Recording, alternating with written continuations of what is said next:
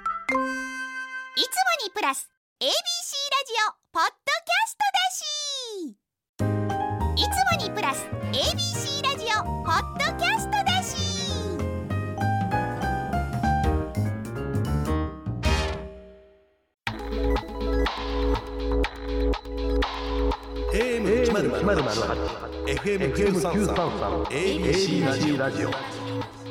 今村翔吾山崎れなの言って聞かせてこんばんは歴史小説家の今村翔吾ですこんばんは山崎れなですさあ今週も始まりました今村翔吾山崎れなの言って聞かせて先生10月31日に風待ちの4傑倉増屋家業が発売となったということでこちら倉増屋家業シリーズの新作なんですそようですねね八巻目になるのかなうん、八巻目八巻目じゃないかな、うんほう今回の見どころは今回の見どころ、えーあのねこれ本来で僕発売もうちょっと早かったんよけどうん早ばかもうちょい早かったんですけど、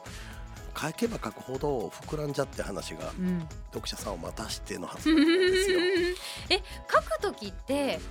そのまあ大体こう文字数とかページ数とか決まってるじゃないですはいはいはかそれにがっちりはまるように書くのか、うんちょっと伸ばして吐いて後で減らすのかいい質問ですね。いやいやなんだろう私もね。本作った時にそれあったんですよ。うんいや刈り込みっつって作ったものからシンプルにこう落としていくって作業もあるんですけど、うん最近はね、うん、なんだろう僕はどっちかというと膨らむ傾向が多くて、はい膨らんじゃうんだ膨らんじゃったんですよね今回ほんでただ内容はねめちゃくちゃ盛りだくさんになったので普段の1.5倍ぐらいの厚さです、ええ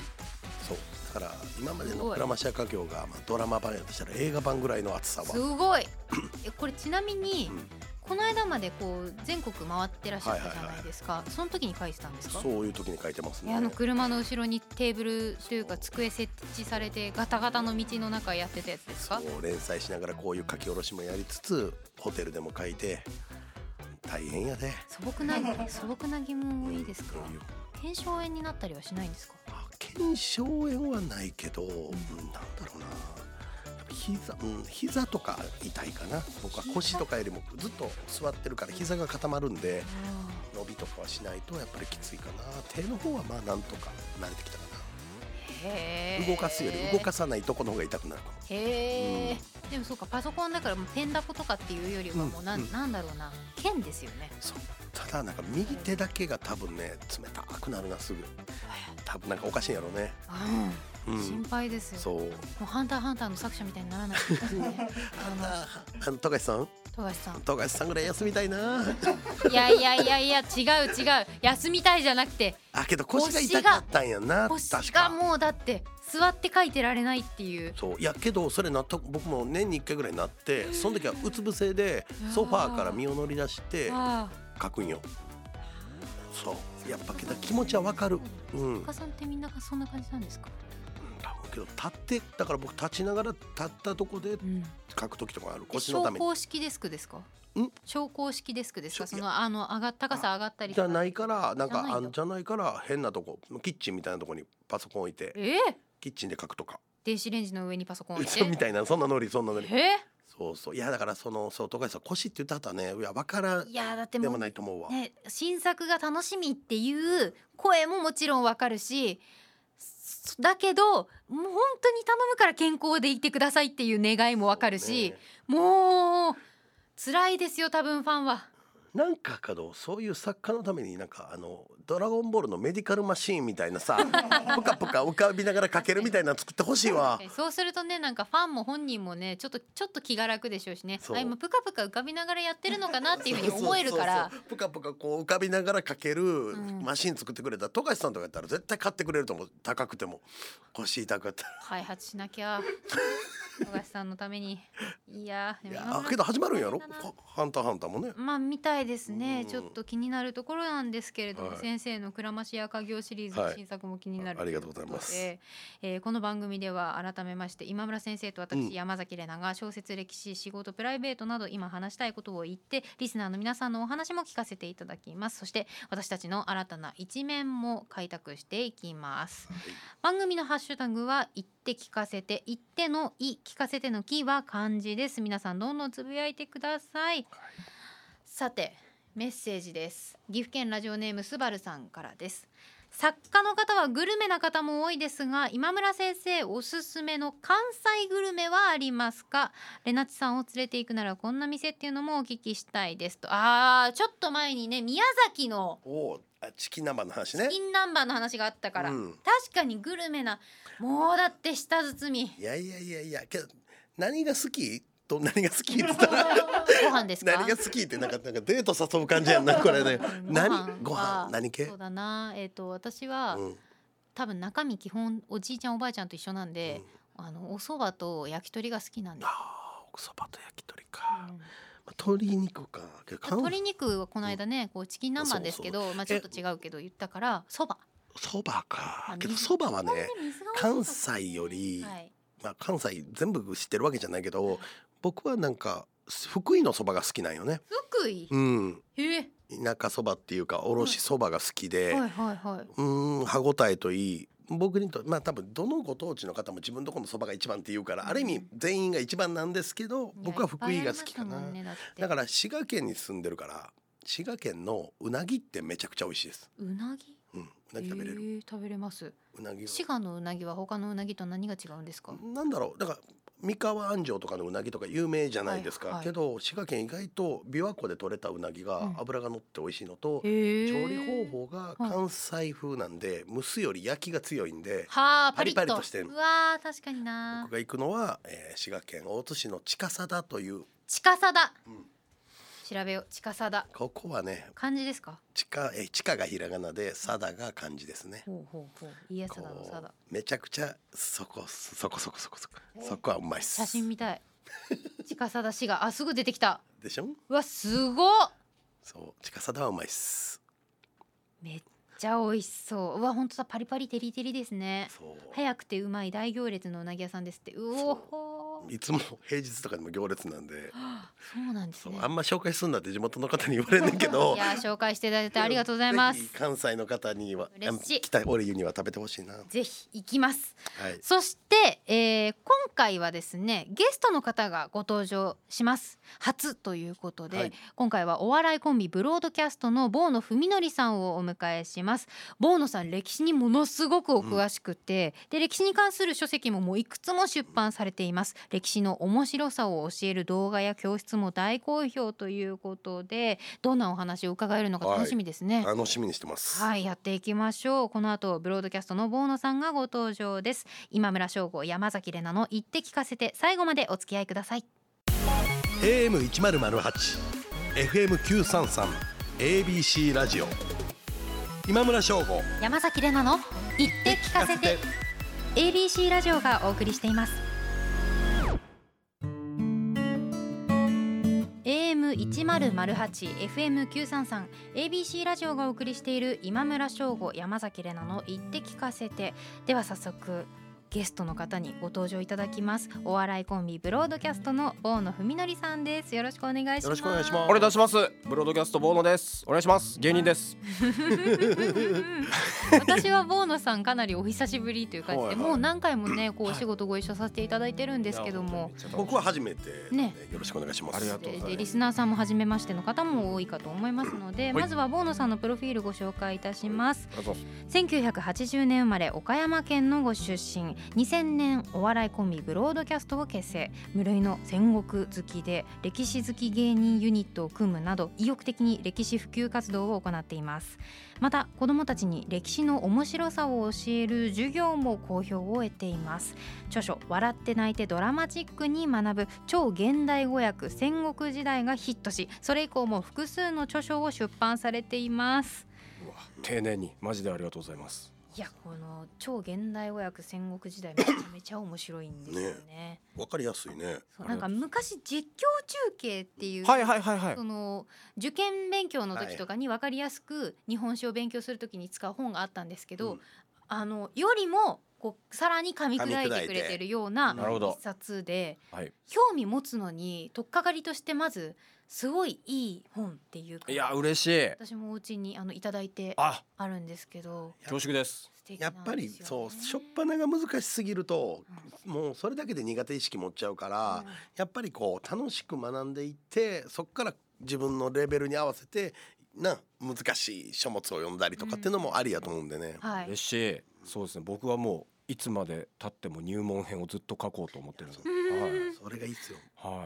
いもともとこう本を書かれるきっかけっていうのは何だったんですか最初もうだから芸人として売れねえなってずっと思ってておでなんかないかなって言ってあの YouTubeYouTuber それこそカジサックさんって、はいキングコングの、はいで作家をやってるちょいちょいそこにも登場するんですけど山口トンボっていうのがいるんであ、すねト。ンボさんはい、それが同期なんです僕ほうほでいろいろ相談してたら「お前解説とか解釈することに才能あると思うよ」って言われうてお「マジで?」ってなってそんな話を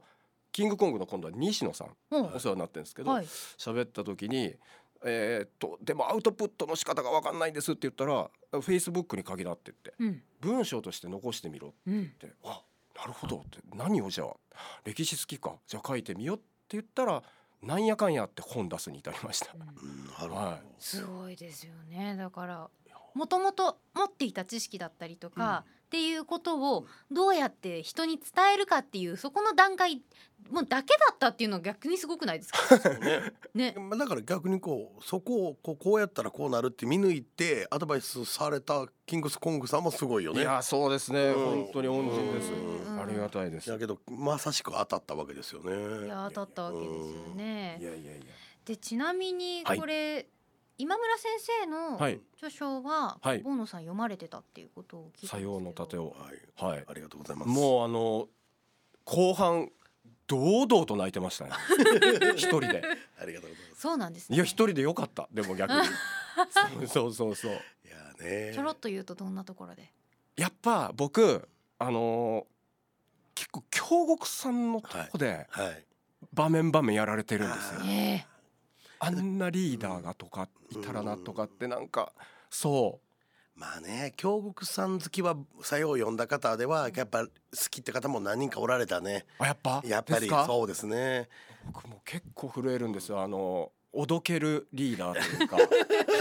おどけるリおーダどけるリーダーあれ僕一番の理想ですー。なるほどね。ついていきたいついていきたいあの人に今一番ついていきたいわ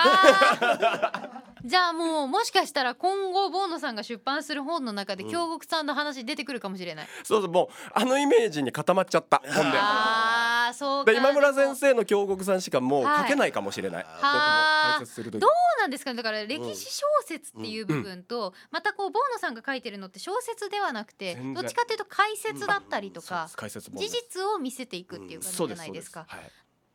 どうなんですかね書くとしたら、うんだからその脚色込みの部分と、はいまた全然別の資料の部分も、はいどっちも見ていくからまた印象変わりそうですよね。変わりますね僕だから気をつけてるのは結構会話とか登場させるんですけど、はい無味無臭にしてるんですようん現代語は使わせるけど、はいえーなんとかだよとかなんとかとかあーみたいな言葉めっちゃ連チャンさせるけど特徴あんまつけさせないようにしてるんですだかうらーんは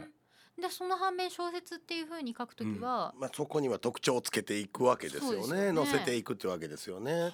らもうけど別に多分ね相性悪いわけじゃなくて、うん例えば今後ボーノさんが書かれる時に、うん例えば僕ではなくても例えばこういう時は司馬遼太郎さんのうんこれを読むとイメージとした小説面白いとかっていうのをああーえてもう小説に丸投げしちゃってもいいかもしれないね。はいはいはい分けてなねる。ほど、うへーん、そうすれば入門の中のさらに小説という入り口もあるよみたいな進め方があって、うんウィンウィンかなっていう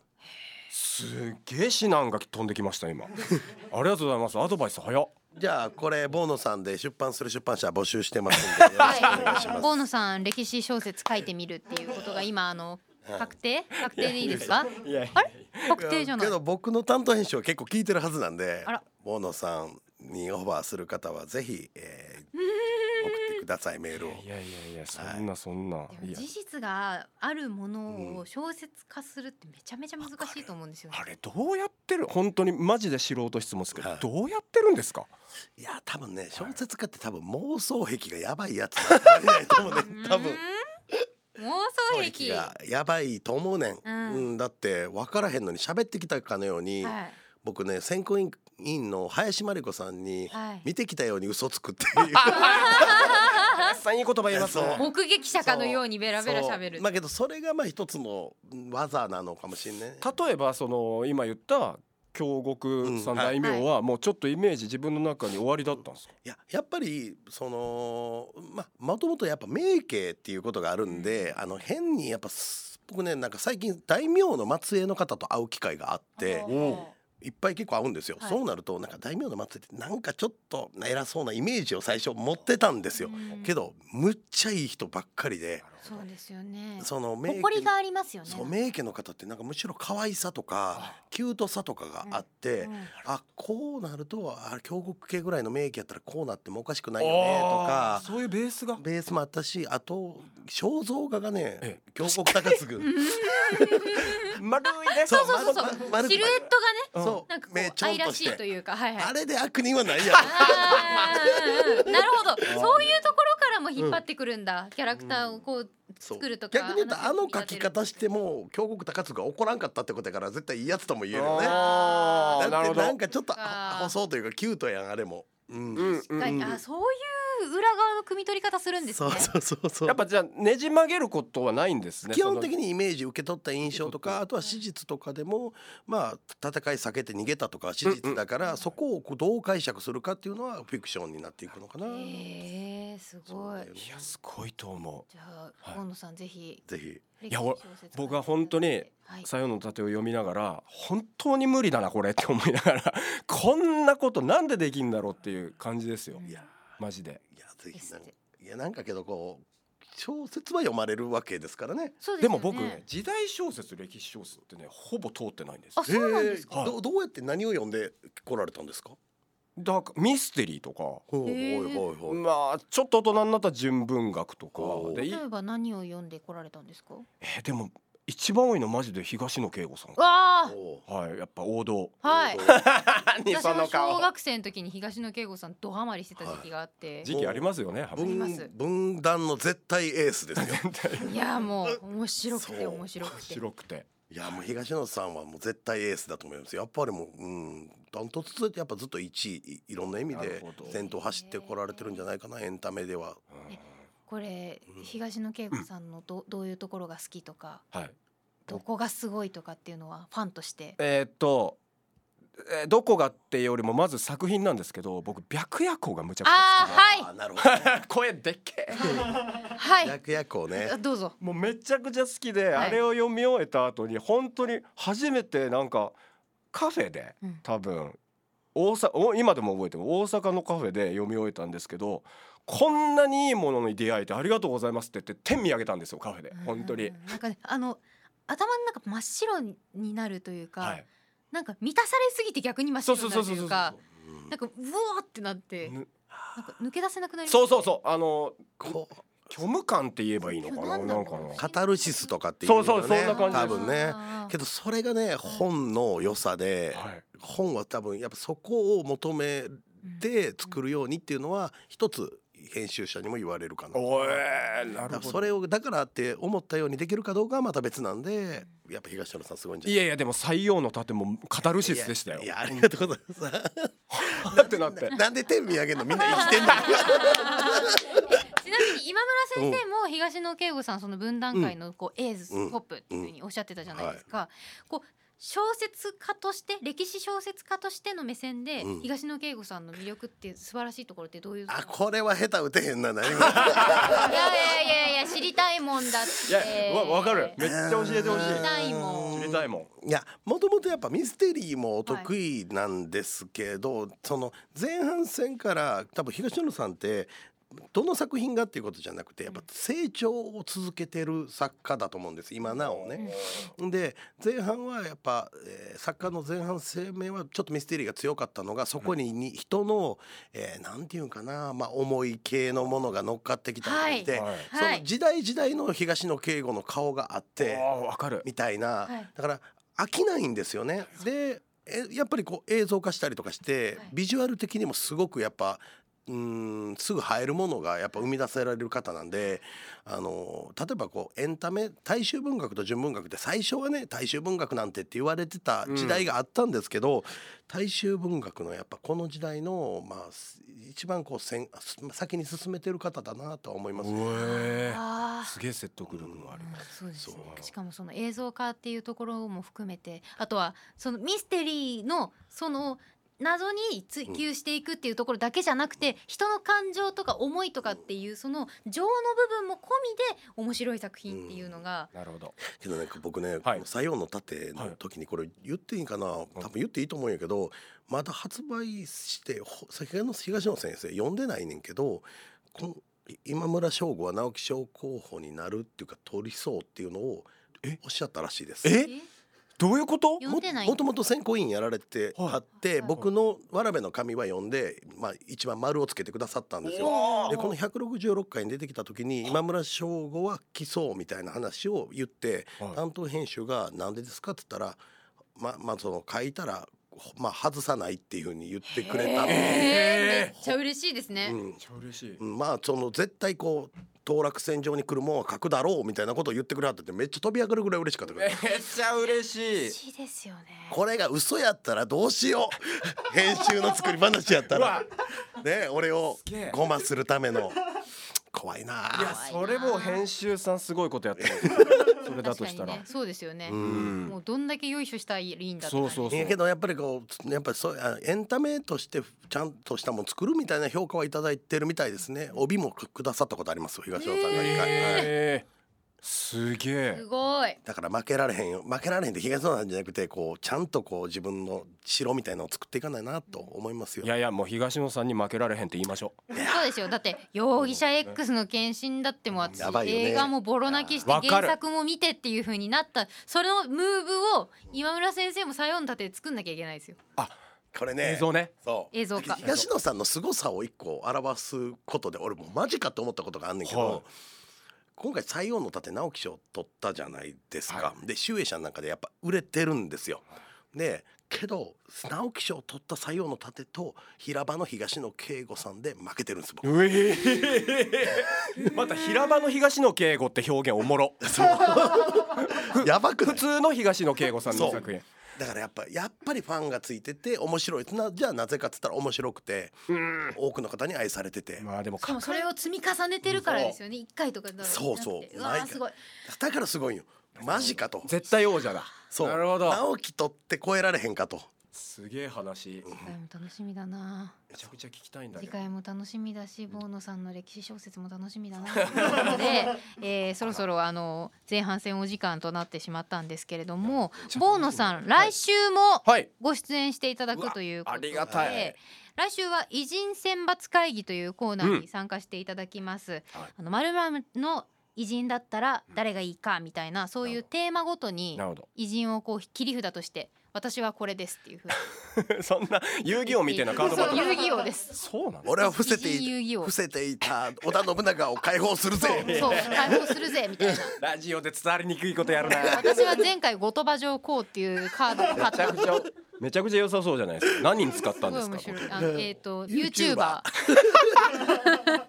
何でもいいんです何でもいいんですけど想像力豊かにお願いします参加していただきたいなと思っていますしょそしてお知らせの方もあるということでボーノさんからお願いしますはいえっ、と歴史研究家の河合敦先生とあ表長はいあのーちょっと前に出させていただきまして「おー面白すぎる日本史の授業」という僕が前半戦現代語訳みたいな感じで書いて「先生これどうなってるんですか最新の歴史では」って言って河合先生が「最新ではこうなってますよ」みたいなへえ往復往復書簡のようなはい形で、えー十何個ぐらい偉人とか出来事を取り上げてます。ほう、猛虎襲来に常設は存在しない、はいそうなんですよねみたいなんとかね、まあベターなみんなが歴史の授業で習ってきたはいのを取り上げてます本当に。はいいこの河合敦先生もですね私何度もお仕事ご一緒させていただいているんですけど、まあわかりやすいそうで人柄もまあ柔らかい、優しいんですよ本当に優。しいもう優しいオブ優しいそうそう研究家さんだと思う優しいオブ優しいいいあねのそのトップオブトップみたいな感じで本当にあのその分かりやすいはい歴史研究家の先生とはい分かりやすい本を書くはい大野さんの協調ですからありがとこうれございます間違いないと思いいまやすいや嬉しい。面白すぎる日本史の授業絶賛発売中ですのでぜひ読んでみてくださいということで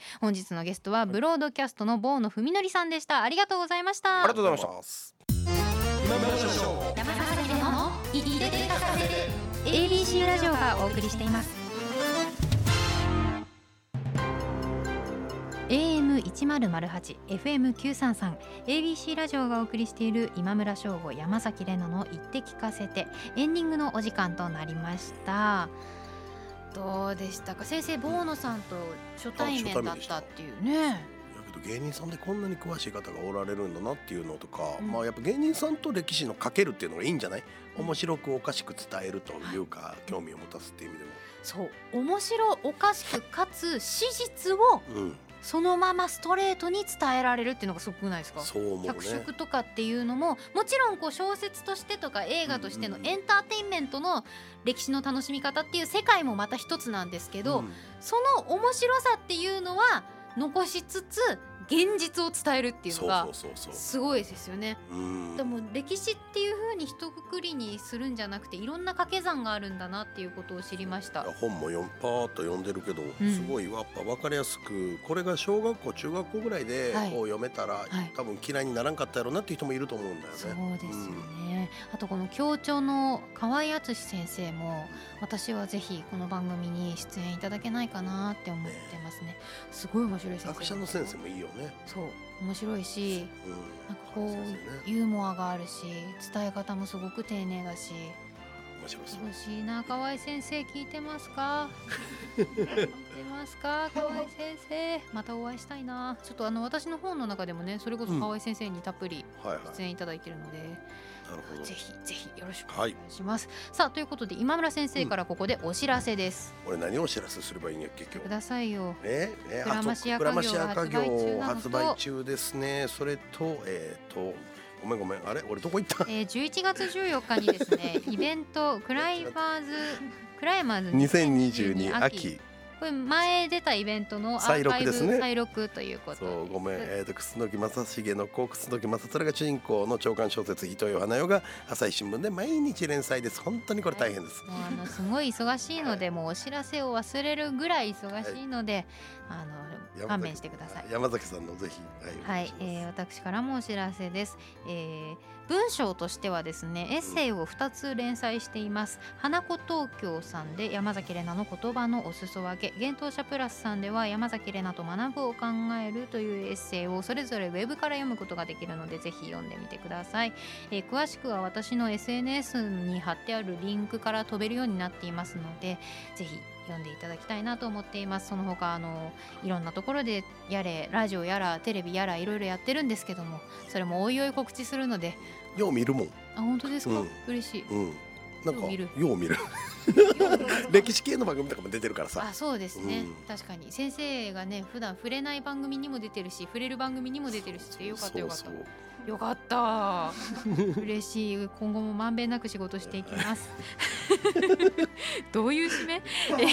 自分で言ったけど決意やね決意、うん決意決意うんそして今村翔吾山崎怜奈の「言って聞かせて」は放送から1ヶ月間 Spotify やポッドキャストでも配信中ですラジコのタイムフリーとともにこちらもぜひチェックしてくださいこの番組では皆さんからの質問や喋ってほしいことお悩み相談番組の感想などメッセージを募集しています番組ホームページのメールフォームよりお送りください、はいこれ悩み相談そういえばうんちょっと前にやりましたけど、面白かったでやすっ、たね僕が「いけいけ」って無責任なこと言ったやつやなあれちょっと面白かあっれなたんかパリピパリパリピがどうのこうのとかって言われ言われてたそなういけいけってうんそうま楽あしかったですね、うん、なんかまた悩み相談もやりたいですやね。りたいですね、はいちょっと楽しみだなっていうところですぜひお送りくださいということでここまでのお相手は今村翔吾と山崎れなでしたま再た来来週週